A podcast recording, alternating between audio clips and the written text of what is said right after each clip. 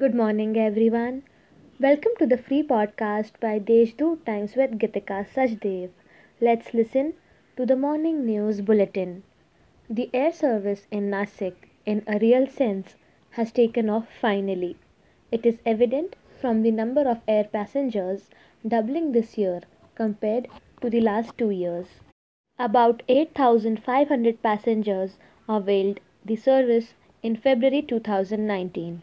This year, this figure has crossed double mark and has reached to 17,500.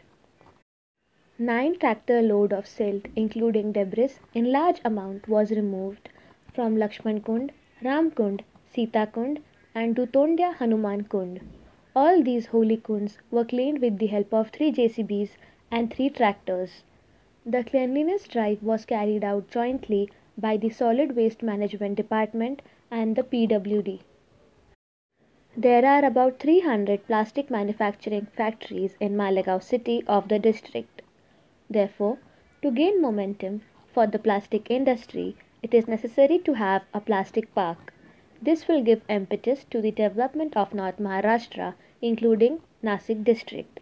MP Hemant Godse on Wednesday held a special meeting with Union Minister for Chemicals and Fertilizers in New Delhi. The minister assured him that a positive decision would be taken soon.